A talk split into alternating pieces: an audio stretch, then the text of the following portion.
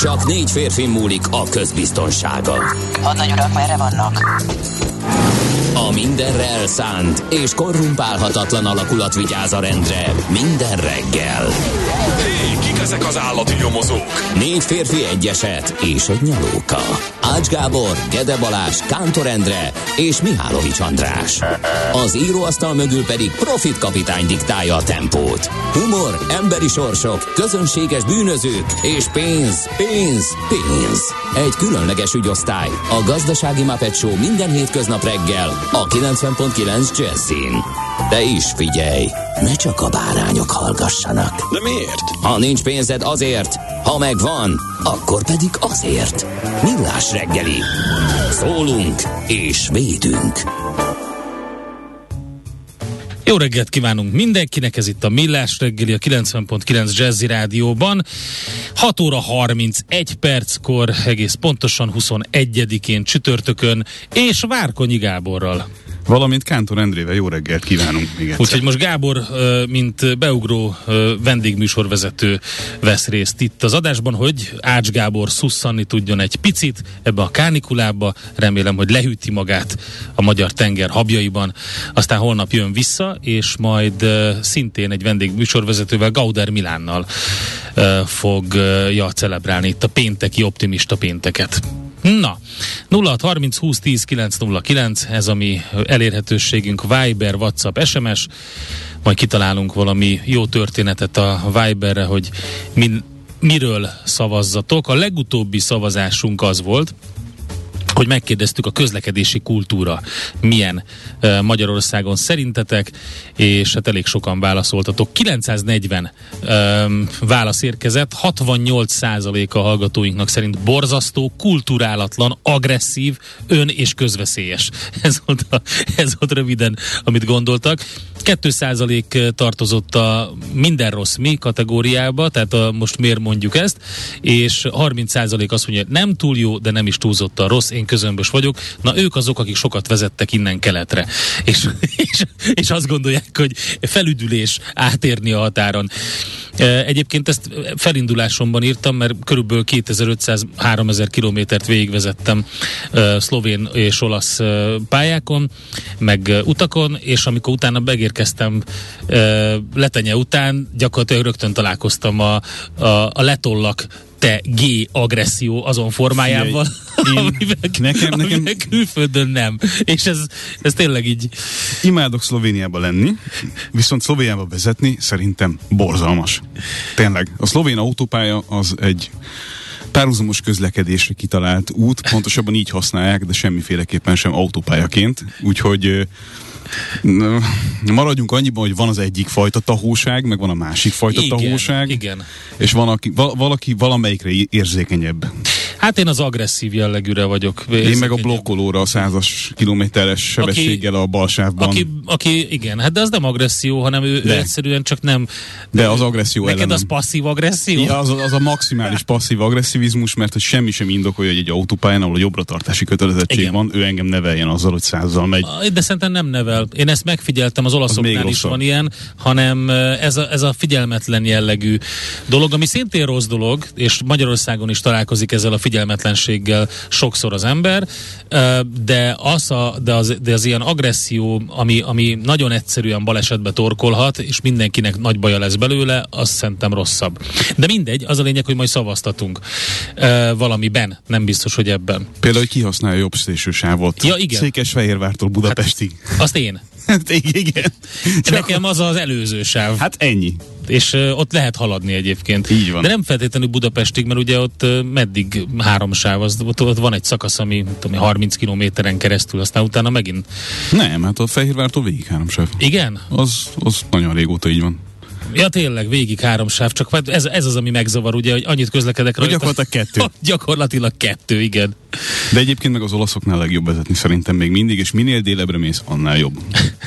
Mert ott egy dolog van, előre, előre figyeljél, előre. az a te dolgod, ami Szicili- mögötted van. Sziciliában meg már egészen India. Tehát az is ugye hasonló. De az egésznek van egy, egy ritmusa, és én alapvetően a leginkább a ritmust hiányolom itthonról, mert hogy itt mindenki egy elszigetelt individuumként uh-huh. közlekedik, azzal a sebességgel, meg azzal a beállással, amivel ő neki kedve van, és az, hogy más is részt vesz a forgalomban, az teljes mértékben negligálva van, és ez függetlenül attól, hogy ki agresszív, gyors vagy lassú. Igen. Mindenki egy szigetként létezik. Na nézzük akkor, hogy uh, mit tudunk elmondani a mai napról. Dániel és Daniel a nap van. Nagyon boldog Dániel napot kívánunk minden kedves Dánielnek. És nem Majd- tudtam nem észrevenni, hogy Enzo nap is van. Enzo is van, így van. Azt, na, azt majd megbeszéljük az autós rovatunkban.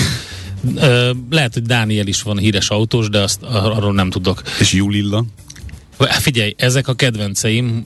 Kik azok, akik ezeket a neveket adják gyermeküknek? De az, hogy Juliett is és Giulietta is van, ugye, hogy a helyesírási szabályok szerint azt úgy kell írni. És tényleg. DZ-vel. Úgyhogy, de egyébként szép név a, a Giulietta. Angelina, Aha, igen, bizony, bizony. Danilo, Igen. Na most Danuta például ismert, ugye? azt már ismerjük. Híres sportolónk miatt főleg. De Léna nap is van, nagyon szép nevek. Úgyhogy, de alapvetően Dániel és Daniella. És Helén. És Helén. Jó, még, még az összeset elolvasod most? Mindegyik tetszik. Oké. Okay. De és a Daniel, ahhoz mit szólsz? És a Elvel. Tarel. Két r két l Látod?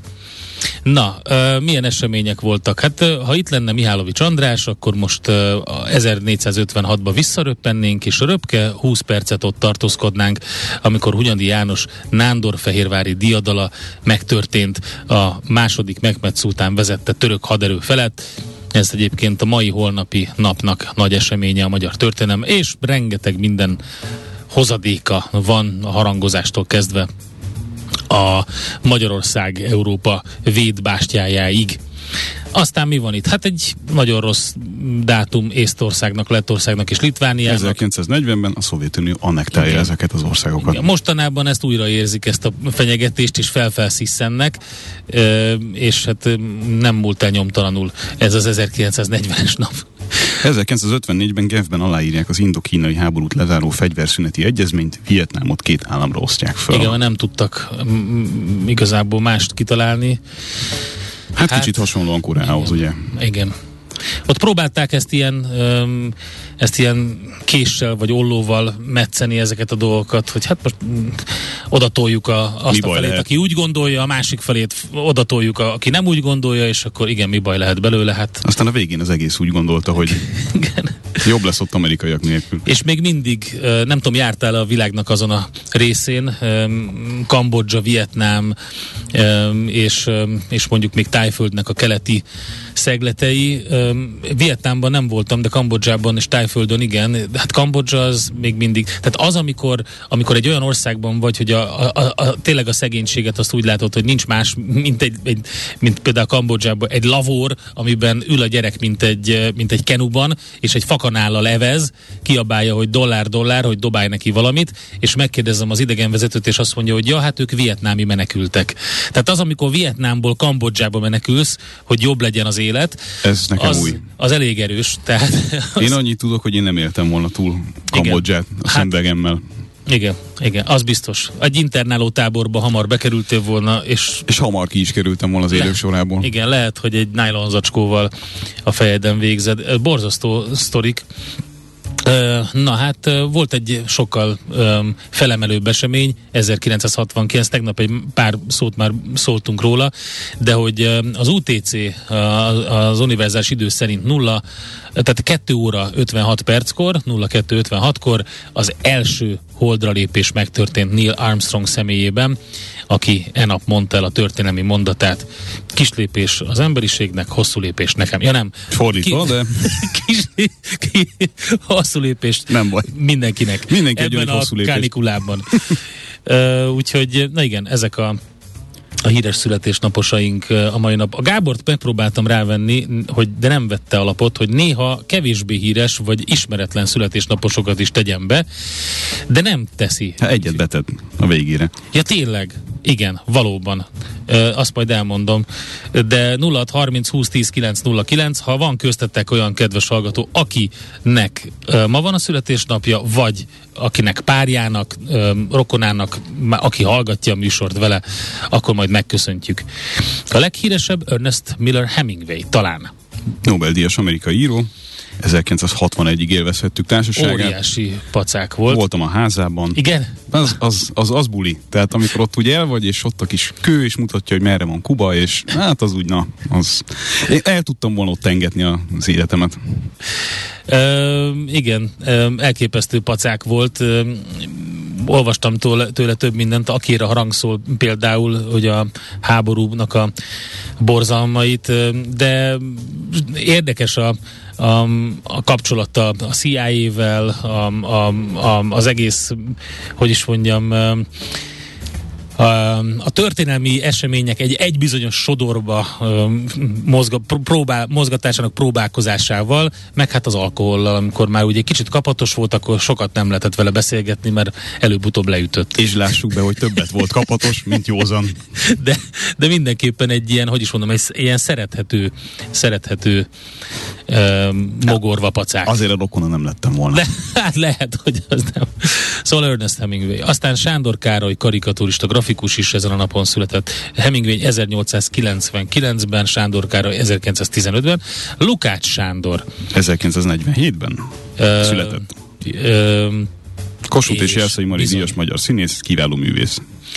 Robin Williams, hát ő 2014-ben elment a Mork, Ork boly, honnan volt? Mork volt az Orkról, vagy mi volt neki a Nanu Nanus uh, sztoria, amivel berobbant? Ez nekem nincs meg. Talán, dehogy nem, hát abból a nagy tojásból mindig kijött egy ilyen hozentrógeres nadrágban. Az volt az első ilyen sorozat, amiben még hosszú hajjal.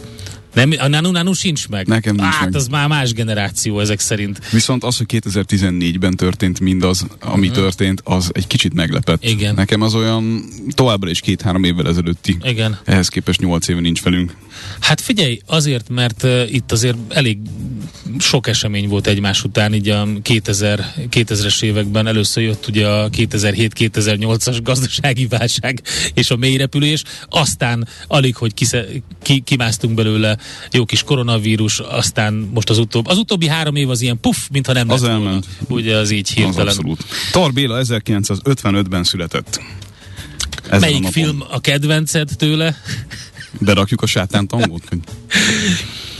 Például, és akkor elmegyünk kávézni egy jó nagyot. meg is ebédelhetünk Me- szerintem. megebédelünk, és holnap reggel találkozunk itt, igen. Ez egy gyors, egyszerű és kényelmes megoldás. volt, va, még amikor a magyar kettesen ilyen um, obskurus dolgokat mutogattak, az volt az, a, ami nem fért be a magyar egyesbe, akkor volt egyszer egy, egy délután elindult egy ilyen Tarbéla retrospektív, és így néha rákapcsoltam, elmentem strandolni, visszajöttem, és még mindig ment a valamelyik filmje Tarbéla. Ez elég ijesztő lehet abban az esetben, hogyha valami fajta tudatmódosítóval élsz aznap délután, például befröccsözöl. Igen, igen. hogy más nem mondjak, és azt hiszed, hogy meggörbítetted a téridő kontinumot. Hát Tarbéla filmjeivel szerintem előfordul ilyesmi.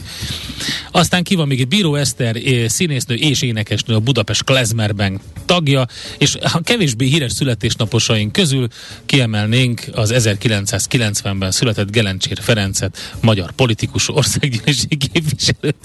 Szerintem teljesítette a feladatot. Nem tudom miért fért ide ő, de Gábornak biztos van róla egy pár érdekes sztoria, nekem nincs. Viszont, ha már itt tartunk, akkor neked készültem, és a kedves hallgatóknak az első számmal, ami természetesen arról szól, hogy az infláció milyen hatással van az életünkre.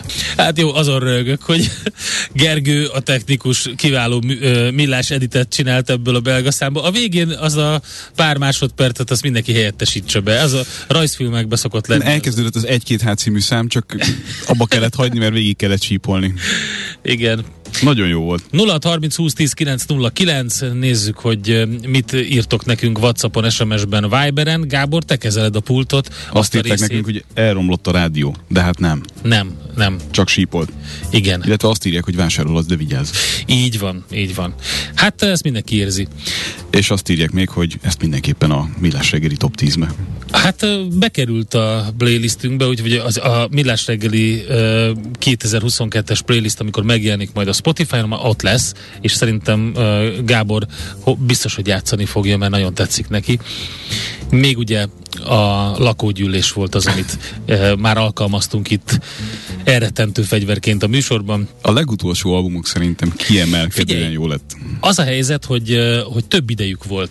Tehát Igen. egy kicsit ö, ugye a, a Covid-nak ez a pozitív hatása, hogy volt idejük többször átgondolni, unatkozni, bent ücsörögni, és, és visszahoztak valamit a, az első lemezeknek a bájából. Tehát- így szerintem sikerült. Nekem egy receptem van arra, hogyha nagyon sokat kell vezetnem mondjuk éjszaka, Akkor belga? több száz kilométert adott esetben, akkor én rojtosra hallgatom a belgát előről hátulra, és nem tudok rajta elaludni, mert szétrögöm magam Igen. ezredszerre És igen, és vannak benne olyan kifejezések már az első lemezen is, ugye, ami nekem mindig, én amikor meglátok egy ilyen felfújt kidobót, akkor mindig eszembe jut a pocokarcú fiú, és, és, és tényleg ez a, Ne legyél oly szomorú? igen, és Szóval ők is azért nagyon sokat hozzátettek a, a, a popkultúrához. Kossuth díjat nekik.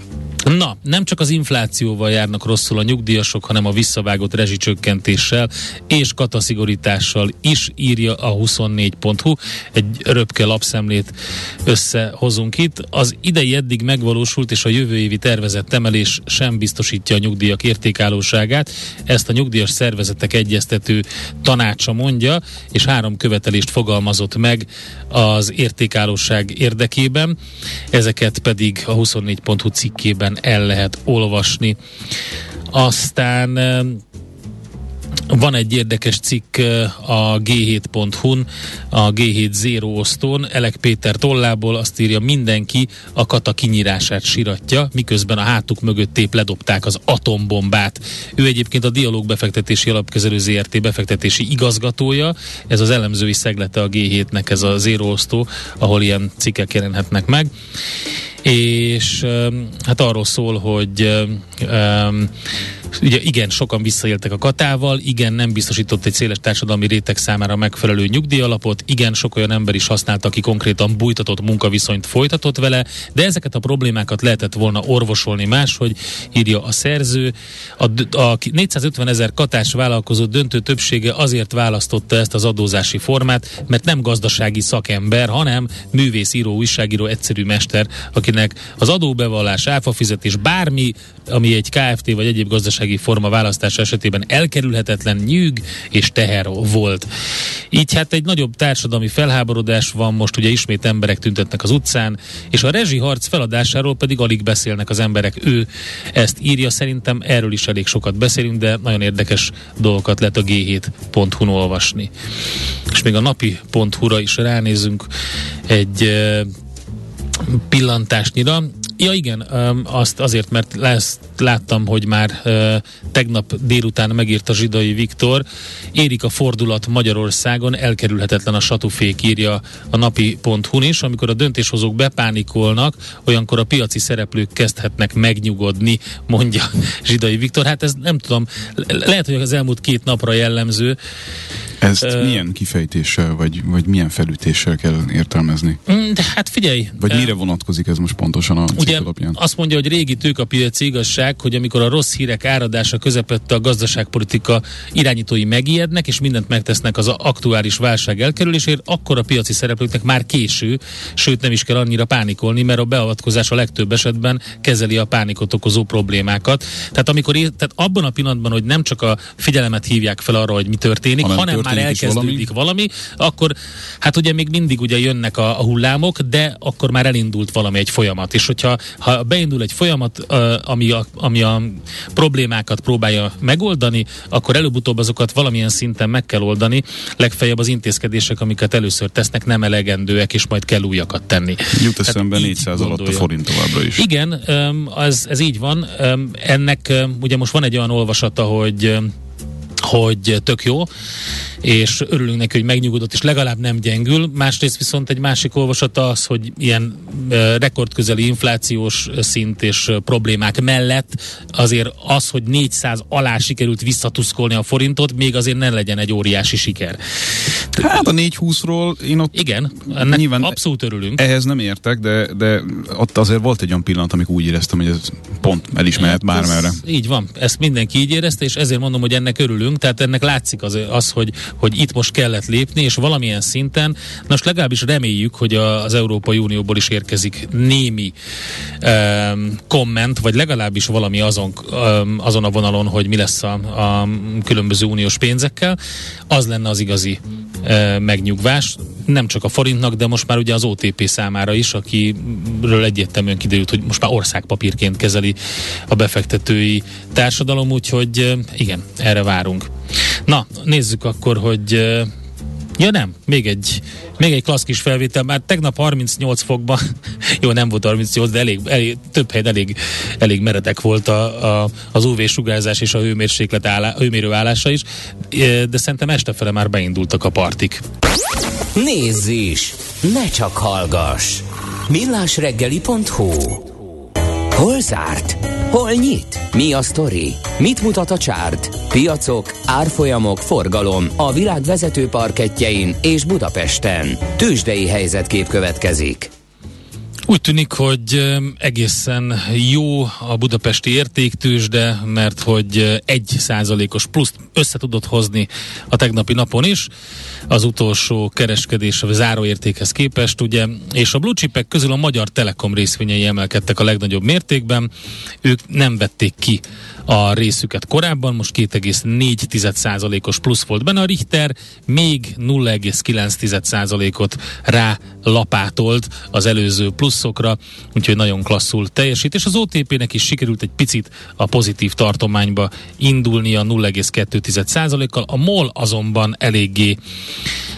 nagyot esett, e, 8,5%-ot. Ugye korábban az osztalék hír volt az, ami hajtotta föl a MOL papírjait, aztán utána hát úgy tűnik, hogy ez kifújt, ez a lendület. Én mint egy szurikáta itt hirtelen fölbukkantam a monitor mögül, és nem értettem. Mennyit esett? Ja, nyol- nyolc és fél százalékot, igen. Hát ez így ilyen, hát emelkedett elég sokat, és akkor utána most szépen így, így visszaesett. Vannak azért rossz hírek a világban, például, hogy annak ellenére, hogy itt a gázzal vagyunk elfoglalva, szépen kúszik fel a olaj ára, és az sem annyi, annyira jó hír. E, és ugye az osztalékot le kellett vágni a papír értékéből, ez a másik, e, hogy ez a 8,5 százalék éppen ez egy ilyen technikai jellegű korrekció, tehát az osztalékot kivették a, az összegből, ennyi Egyébként, történt. ha már itt tartunk, valaki, aki építész, el tudja magyarázni, hogy mi az a székház? Igen, Vagy ilyet nem illik Dehogy kérdezni? nem, hát figyelj, ez, dehogy nem. Én elmagyarázom neked, bár nem vagyok építész. Ez úgy van, hogy vannak a vármegyék, ahol vannak az ispánok, ezt tudjuk, és akkor van a székes főváros, és a, ugye vállalati szinten pedig ugyanúgy a székes főváros az a székház, ahol székel a MOL vezetőség. Eddig, eddig értem, de hogy miért ilyen az alakja? Arra, arra lettem volna kíváncsi. Értem, jobb érjél az alakja. Tehát tényleg építészetileg szeretnéd megközelíteni. Abszolút. Má- Most, hogy már minden pontjáról lehet látni a városnak. Jó, erre visszatérünk, ez nagyon jó. De azt a, el kell még mondani, mi történt az amerikai piacokon. Enyhe plusz a Dow Jones 0,1, de az S&P 0,6, a Nasdaq 1,6%-os plusszal fejezte be a tegnapi kereskedést, és hát ugye ez el lehet mondani, hogy a Nasdaq vezetésével emelkedtek az amerikai piacok. Egy viszonylag um, jó hangulatban pluszban zárták, ugye? És Ázsiában is jó volt a, a, hangulat, már arra indult rá Európa, ott is pluszban nyitottak a vezető bőrzék. Itt Európában elromlott a hangulat, ehhez képest ugye egy iránykeresés Amerikában, és utána emelkedés folytatódott, főleg a tech eh, szektort zsákolták a befektetők. Azt mondja, hogy a Netflix, ugye erről beszélgettünk, 6,7%-ot emelkedett a papír, arra a hírre, Hogy egy millió nem- előfizetőt vesztett? hogy nem egészen, nem figyelj, arra a hírre, hogy nem két milliót vesztett, mint korábban Csak csak egyet. gondolták, csak 950 ezret. Tehát, és az azt jelenti, hogy emelkedik szépen újra az előfizetői bázis, ez tetszett nekik. Erre természetesen az összes streaming szolgáltató szintén megtáltosodott, a Walt Disney 4%-kal, a Paramount pedig majdnem 3%-kal erősödött, úgyhogy ők voltak a kiemelkedő papírok. Nyár van. A tegnapi nap, így van. Hát azért annyira nincs nyár, csak az, most, most jönnek a komoly jelentések. Majd a Tesláról majd lesz szó a műsorban bőven, Hú, hosszan, meg igen. a Twitterről. Jön hozzánk egy kis műsor ajánló, Nemes Dániel és Musk és Tesla, Kókler vagy Zseni verkcímmel beszélgetünk egy jót. Én leszek, aki megpróbálom védeni Elon Muskot, Várkogyi Gábor és Temes Dániel pedig megpróbálják a földbe döngölni. Na igen, és befejezzük a tőzsdeblokkot. Tőzsdei helyzetkép hangzott el a Millás reggeliben. Itt van velünk Czoller Andi, jó reggelt, szia! Jó reggelt! Azon gondolkoztam az előbb, amikor itt jelentettél a tőzsdéről, hogy az én hangulatomat is, romló hangulat és iránykeresés jelenti. Igen, igen, ez nagyon jó mondtad, igen. Sajnos. Többé-kevésbé? Egyrészt, hát, másrészt? Teljesen katasztrofálisan. Katasztrofális a hangulat. Igen. Miért? Hát, mit gondol? Mondom, hogy katatón állapotba kerül. És még Geszti Péter sincs itt a stúdióban. Egy katamarán kell neki. Az biztos, az segítene. segítene időlegesen legalábbis. Igen, ez nehéz, nehéz, nehéz lesz. Én azt mondom, hogy még ezt a szeptemberi időszakot, ezt még, ez még idegörlő lesz, de utána... Nagy a kakofónia. Ak- utána majd tudni fogjuk, hogy mit csinálunk, akkor már megnyugszunk, ugyanúgy, mint a befektetők. Uh-huh. Mert akkor már kezelték a helyzetet. Így van.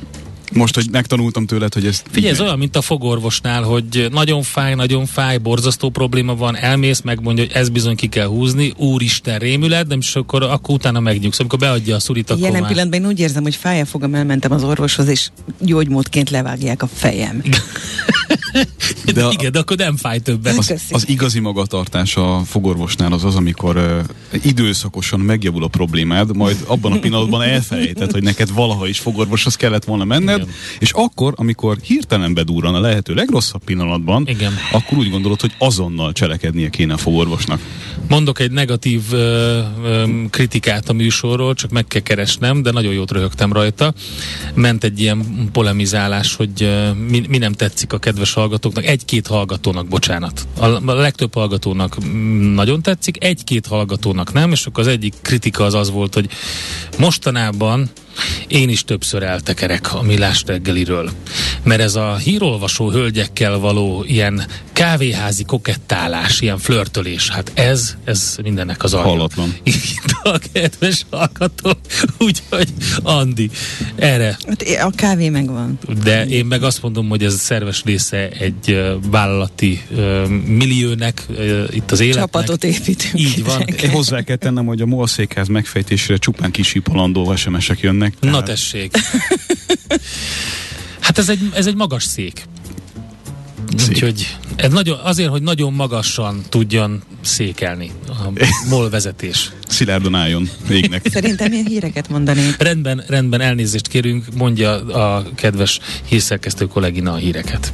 Műsorunkban termék megjelenítést hallhattak. Nézd a Millás reggeli adásait élőben a millásreggeli.hu oldalon. Millás, Millás reggeli, a vizuális rádió műsor.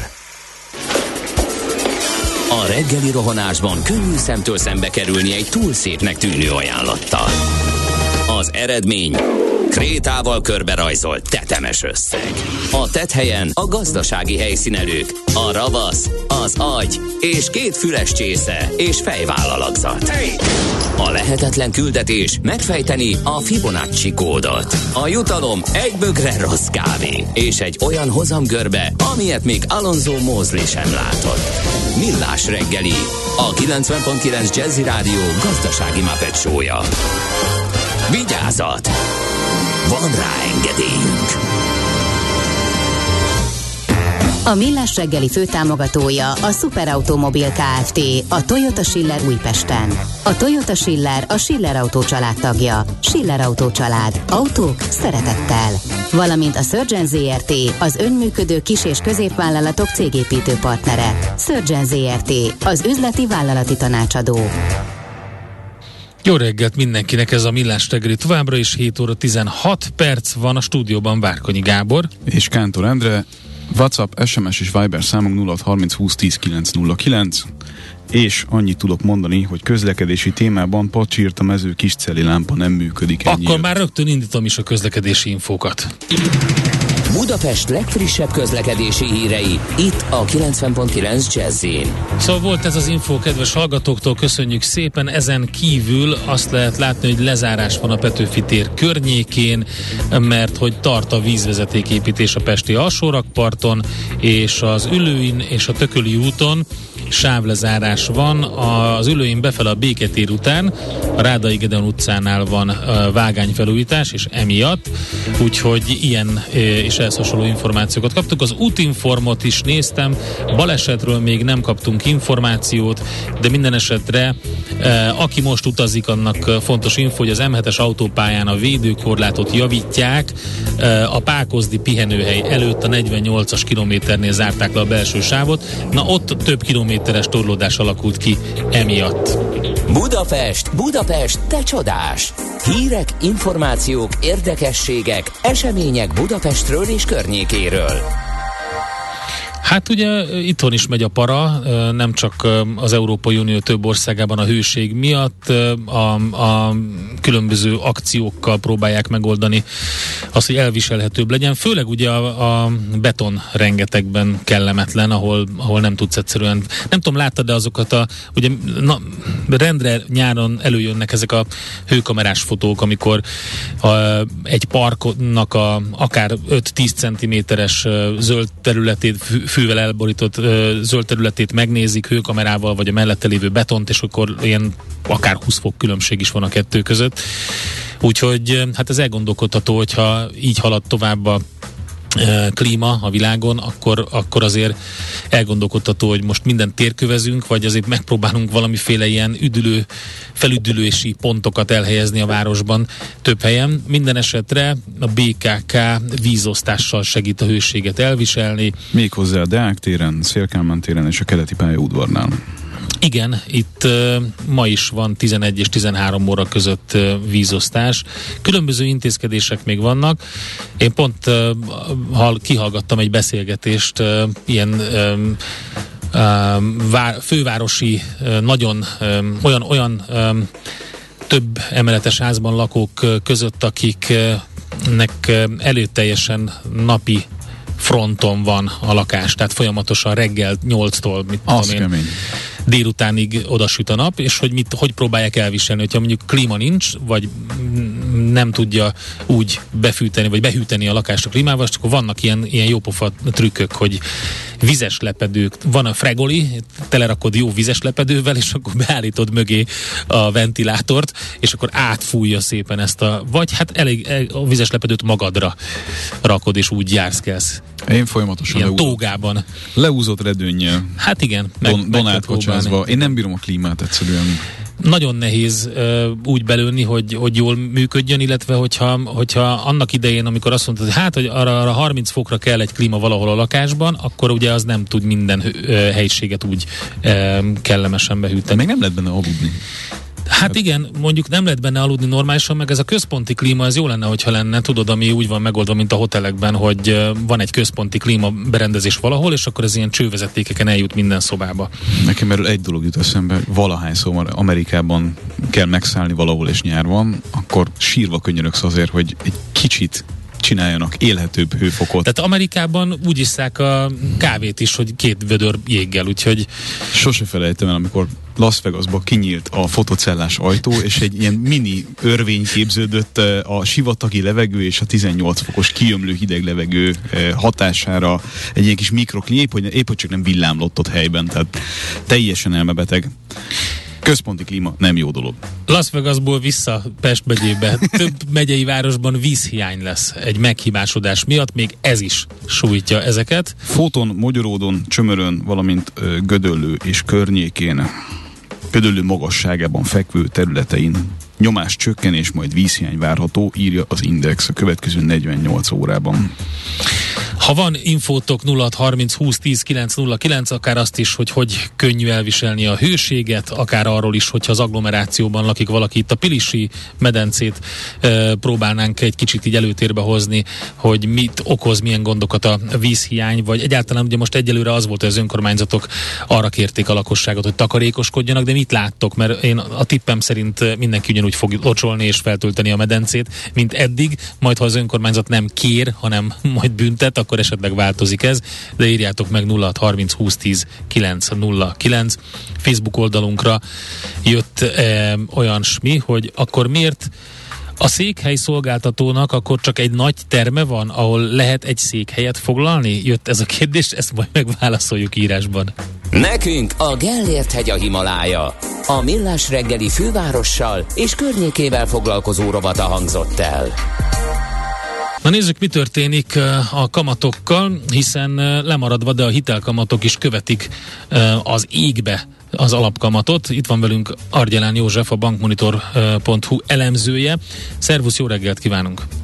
Jó reggelt. Jó reggelt kívánok, köszöntöm a hallgatókat. Ugye itt volt egy jelentős 200 bázispontos alapkametemelés, és szinte az összes pénzintézet reagált erre különböző mértékben, de van egy kalkulátorotok, ami alapján meg lehet nézni azt, hogy mi történik ilyenkor a, a hitelek kamataival. Igen, így van. Gyakorlatilag szinte az összes bank reagált az alapkamat változására. A változás azonban nem követte le teljes egészében a 200 bázispontos emelést. Átlagosan durván olyan 0,7 ponttal drágultak az új lakáshitelek. Um, mit jelent ez um, egy átlag hitel szempontjából? Hát gyakorlatilag egy olyan 25 millió forintos 20 éves futamidei lakáshitel esetében ez durván egy 10 ezer forintos törlesztő részletemelkedést jelent.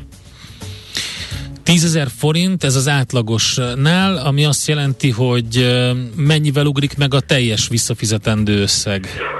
Hát a teljes visszafizetendő összeg az több mint 2 millió forinttal uh-huh. emelkedne emiatt a kamatemelés miatt. Feltételes módot használtál, emelkedne. Ez mit jelent? Visszafogják a hitelfelvételt a lakosság? Vagy, vagy láttok ilyent, hogy, hogy most egy kicsit kivárnak? Vagy megmaradt a kedv?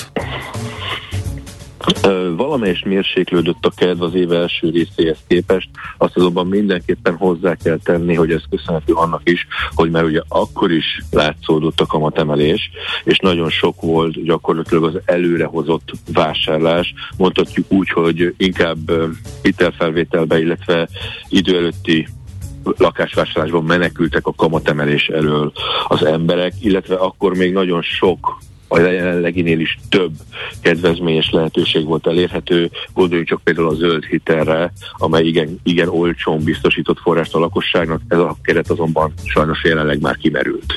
Viszont a gépjármű finanszírozásra elég durva hatással van, ezt mondjuk így a saját szakmámból látom, tehát ott teljesen elszálltak a, a, az autóhitelezési vagy autóleasing kamatok. Az autóleasing kamatok igen nagy mértékben emelkedtek, ott egy kicsit jellemzően más a mechanizmus. Az autóleasingek között nagyon sok az olyan konstrukció, amelyik változó kamatozás és a kamatmértéke a bubor mértékétől függ. A bubor azonban egy rövid futamidejű pénzpiaci mutató, ami kvázi szinte egy az egyben leköveti a jegybanki alapkamat emelkedését. Ennek köszönhető, hogy a leasingek nagy, nagyon gyorsan kvázi megdrágultak, legalábbis egy jó részük. Hozzá kell tennem, hogy személykölcsönből is lehet ugye autóvásárlást finanszírozni. Ott is elkezdődött a kamatemelkedés, azonban ott elmaradt kvázi ugyanúgy, ahogy a lakáshiteleknél is elmaradt az alapkamatemelkedéstől a kamatemelkedés mértéke. Ez azért érdekes, mert pont az elmúlt mondjuk három-négy évben volt megfigyelhető az a tendencia, hogy olyan 2 millió forintig bezárólag általában jobb feltételeket lehetett kapni személyi kölcsön esetében, mint hogyha autóhitelezéssel csinálták volna ugyanezt az összeget hitelfelvétel szempontjából. Ez elképzelhető, ugye itt az a, az a mondjuk úgy különleges helyzet most a jelenlegi időszakban, hogy ugye az elszálló kvázi alapkamatot. Vannak olyan mutatók, amik nagyon gyorsan lekövetnek, ezek jellemzően a rövid futamidejű mutatók, így azok a hitelek, amelyeknek a kamata ilyen rövid futamidei mutatóktól függ, azok igen gyorsan megdrágulhatnak. Ilyen a leasingek egy része, illetve ugye van a lakáshitelezésen belül is egy jelentős csoport, ami ilyen lenne, hozzátenném a meglévő és nem az új lakáshitelek között.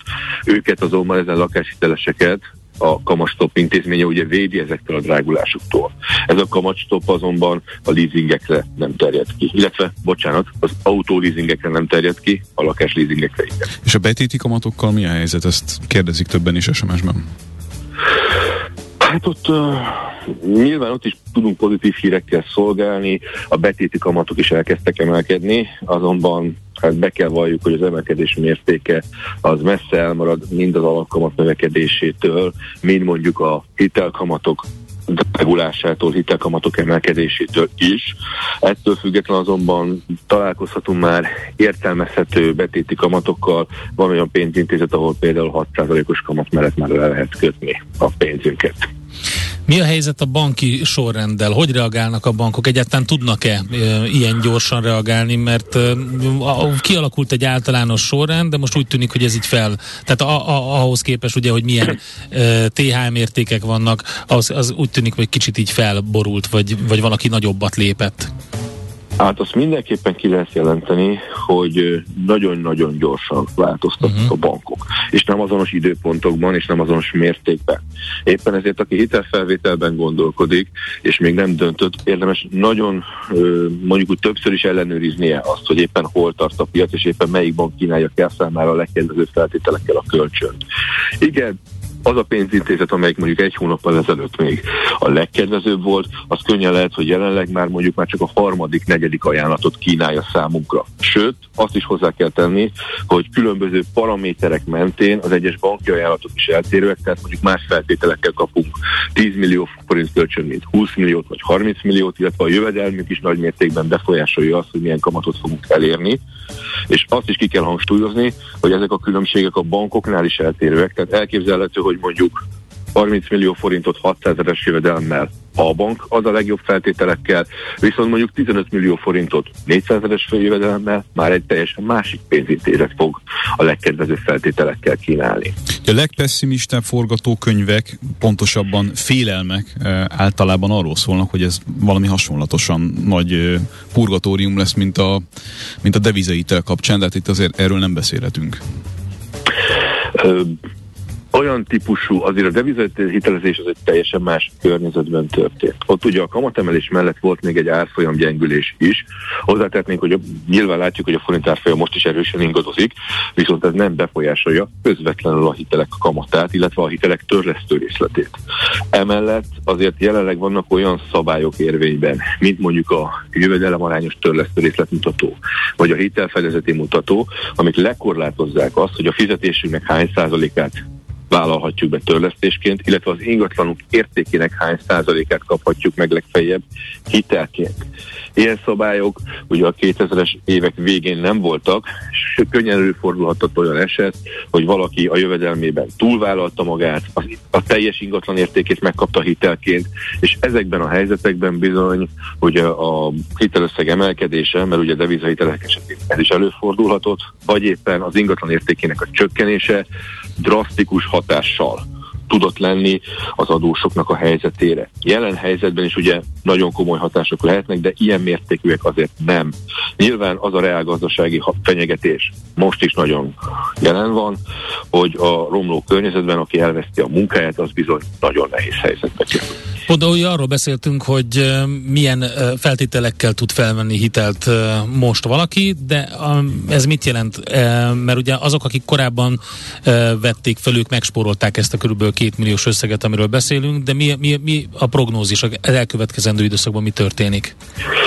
Hát ugye az látható, hogy a jegybanki alapkamat az magasabb jelenleg, mint a hitelek, lakáshitelek átlag THM értéke az infláció pedig még magasabb, még a jegybanki alapkamatnál is magasabb mértékű. Éppen ezért az elkövetkező hónapokban, még az MNB előrejelzése alapján is őszig mindenképpen az infláció további gyorsulására, illetve további alapkamat lépésekre kell számítani. Ez sajnos maga után vonja azt is, hogy az új lakáshitelek tovább fognak drágulni, Egyáltalán nem kizárt azt, az, hogy az elkövetkező hónapokban további akár másfél-két százalékos kamatemelés fog végbe menni a hitelpiacon. Ami a példánál maradva további tízezrekkel, hát, vagy tízezer körüli összegekkel nézhetünk. Hát inkább 20 ezer. 20 ezer inkább 20 ezer a példában. Mert most, most azt tudni kell, hogy egy hónap alatt 0,7% pontos kamatemelést hajtottak végre a bankok. Itt azért a duplájáról beszélünk most. Oké, okay, hát akkor mindenki kalkuláljon. Köszönjük szépen, Józsi, jó munkát Köszönjük. nektek! Én köszönöm, sziasztok! Argyalán Józseffel beszélgettünk a bankmonitor.hu elemzőjével, hitelkamat, betéti kamat növekedés, alapvetően hitel környezetváltozásáról. Műsorunkban termék megjelenítést hallhattak. Ezt tudtad? A Millás reggelit nem csak hallgatni, nézni is lehet. Millásreggeli.hu Benne vagyunk a tévében. Megfelelő alapozás nélkül képtelenség tartósan építkezni. A Ferde torony ugyan látványos, de egyben aggasztó is. Kerüld el, hogy alaptalan döntések miatt Ferde pénztarnyat építs. Támogasd meg tudásodat a Millás reggeli heti alapozójával.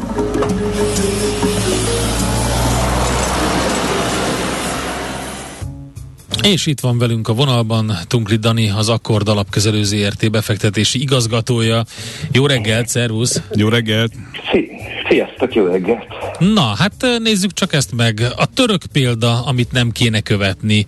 Um, hát ugye van ez a jó kis török infláció, 70%-ot meghaladó infláció, ami még az Argentinnál is magasabb. Az ott, ott, ott 50%. Tehát ezzel, ezzel, hogy úgy mondjam, egy picit a fájdalompszichológiát próbáljuk alkalmazni a magyar lakosságra, hogy jobban is tud fájni, mint ami nálunk van. Pontosan pedig az argentinokat viszonylag nehéz volt az elmúlt évtizedben felülmúlni, de, de a törököknek sikerült. Hány államcsődjük volt az elmúlt 20 évben? Vagy 30? Nagyon sok. De ők már ehhez hozzászoktak. A lakosság is... Több, mint a hány éves én vagyok, úgy. Igen. Nagyon sok. Ott mindenki hozzászokott, már ott nem gond, hogyha bejelentenek egy államcsődöt, hát akkor... Ott az úgy megy, mint az olaszoknál a kormányválság. Így van, pontosan. Igen, köz, közel olyan. De, de most a törökök is belehúztak, a, ahogy mondtátok, 70% fölött van az infláció, és az élelmiszerek az 90%-kal drágult egy év alatt, úgyhogy hogy haladnak ők is egy olyan irányba, ami igazából nem feltétlenül követendő példa számunkra. Egyszer olvastam nem túl régen egy olyan elemzést, ahol összekeverték a a, az iszlamizáció kérdését azzal, ahogyan működik Törökországban a gazdaság, azzal kapcsolatosan, hogy Erdoğan állítólag a kamatemelésben azért nem hisz, mert hogy az ellentétes az iszlám elveivel. Nem tudom, hogy ezt a kettőt hogy lehet összemosni valóságban, de még akár lehet is benne valami.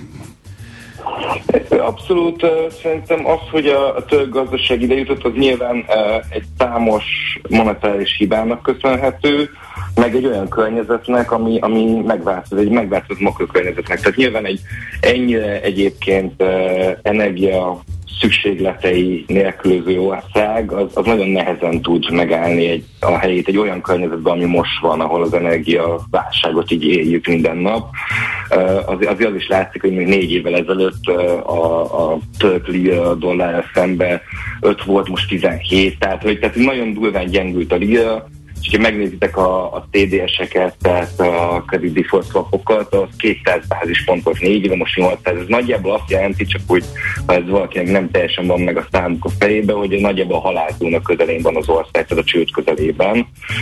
Lehet, hogy nem megy csődbe, voltak már itt a törökök azért jó pár éve, de, de nincsenek jó helyzetben, az biztos. Ez csak is kizárólag a, annak a populista politikának köszönhető, amit folytatott Erdogan? Ami sokáig nagyon jól működött ugye a saját lakossága és szavazóbázisa szerint. Igen, szerintem nem, nem, nem szabad csak a populizmus elfogni. Nyilván e, e, ez egy csomó olyan hibához vezetett gazdaságpolitikai hibához, ami, ami tényleg nem követendő. Itt mondom, szerintem az, hogy ez, ez egy nyitott gazdaság, az, hogy ennyire importálja az energiát, ez, ez, ez mind ahhoz vezetett, hogy egyébként egy amúgy nem olyan erős Törökország, az, az most a csőd kerül. Tehát ez nem csak az ő hibájuk, ez részben az ő hibájuk, részben a makrohatások, a külső hatások. Igen, hát ez mindig így szokott lenni, hogy ha, ha nem számítunk arra, hogy ilyen helyzet jön globálisan, és külső, ha ilyen külső hatások vannak, akkor még el tudunk lavírozni, pekjünkre pont ilyenkor érkezett. Hát ez általában így szokott. Volt egy áprilisban egy nagyon érdekes felmérés a törökök között, ott 36% a választóknak azt mondta, azt nyilatkozta, hogy nem képes finanszírozni a mindennapi szükségleteit, és 44%-a pedig azt mondta, hogy csak étel és lakhatásra uh, marad jövedelme. Ez, ez, ez nagyon, nagyon durva. És, uh, Miközben azért a belső fogyasztás az elég rendesen pörgött a, a, az elmúlt uh, években, tehát hogy e, részben erre alapozódott a, a török csoda, amikor még török csodáról beszéltek.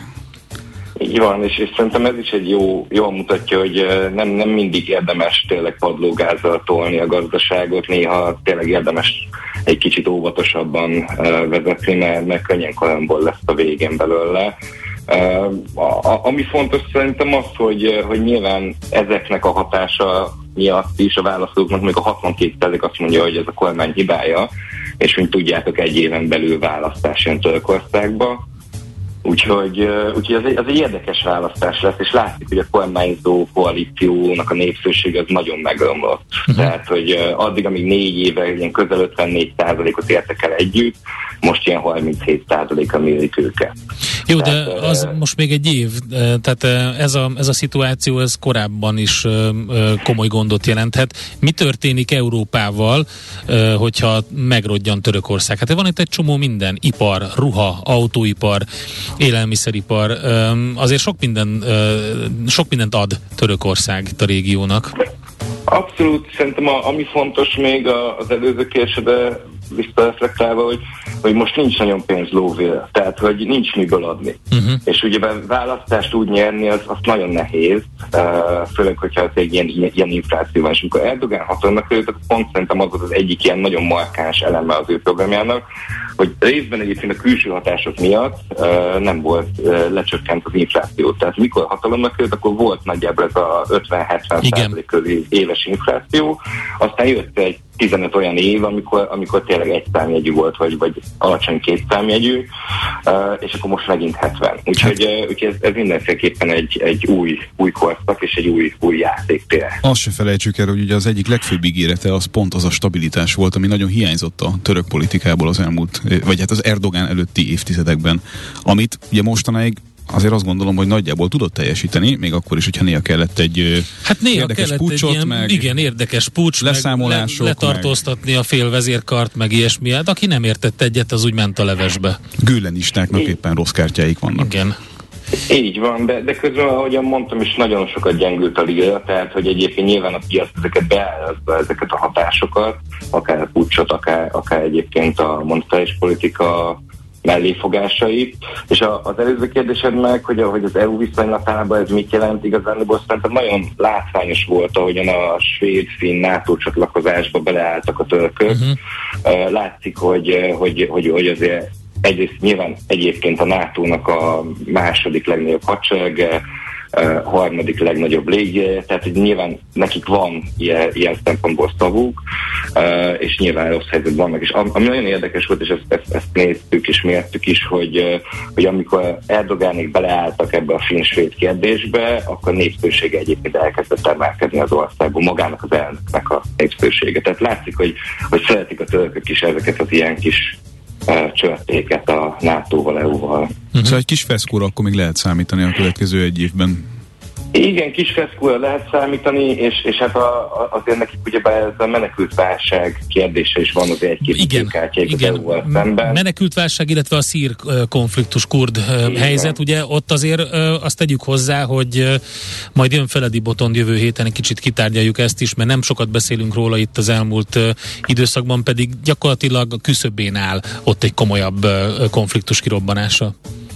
Igen, és egy, egyébként szerintem ez a kult kérdés, ez kifejezetten fontos. Most nagyjából egyébként az országban ilyen 10-10,5 százaléka mérik a, a kult uh, pártnak a népszerűségét, de itt, itt két, két hatás fontos. Az egyrészt az, hogy a radikális jobboldali kultok, azok főleg eddig Erdogánt uh, támogatták, most viszont az isztambuli választáson, ami két, tehát két második körös választáson az látszott, hogy a kurdok végül ellene szavaztak, és így nyerte meg igazán az ellenzék azt a uh, önkormányzati választást. Úgyhogy szerintem ez egy mindenképpen egy fontos kérdés, beszéltek meg Botonda. Jó, rendben, rendben. Oké, okay, köszönjük szépen. Köszönjük. Ugye azért vettük elő ezt a témát, mert gyakorlatilag egy, egy a, kb. négy éve volt az, amikor írtál a török pucs kísérletről, és akkor újra vissza. Hát egyébként is fontos, de most egy, egy ilyen e, kicsit annak tükrében nézted meg, hogy e, a Forbeson lehet olvasni a vendégcikkedet ezzel kapcsolatban, hogy mi történik Törökországban.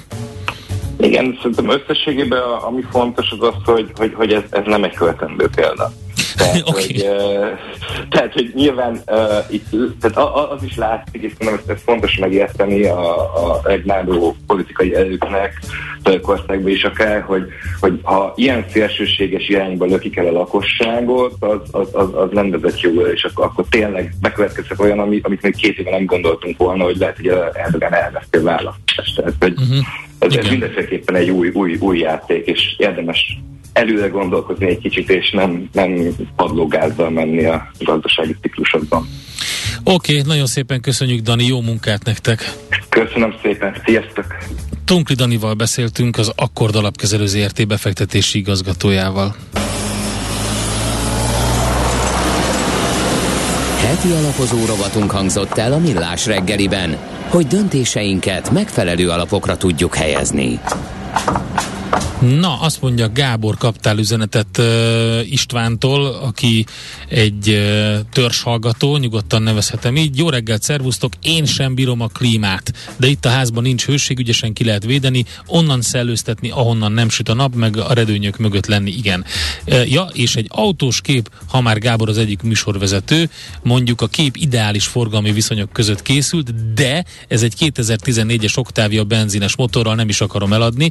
Azt mutatja a kép képen, hogy átlagfogyasztás 4,4 liter 100 kilométerre számítva, úgyhogy ez így szerintem megelőlegezendő majd az elektromos autós beszélgetést, illetve hát nem feltétlenül csak azt, hanem tá, uh, Musk és, uh, és a Tesla kapcsán. Már itt van velünk a stúdióban Nemes Dániel, és vele fogunk beszélgetni arról, hogy Kókler vagy zseni Elon Musk, a világ leggazdagabb embere, többek között ugye az elektromos autózás, űrrepülés úttörője, nyugodtan mondhatjuk így az elért eh, eredményei alapján, de vajon Kóklerő vagy Jenny, ezt a kérdést tettük föl a Viberen.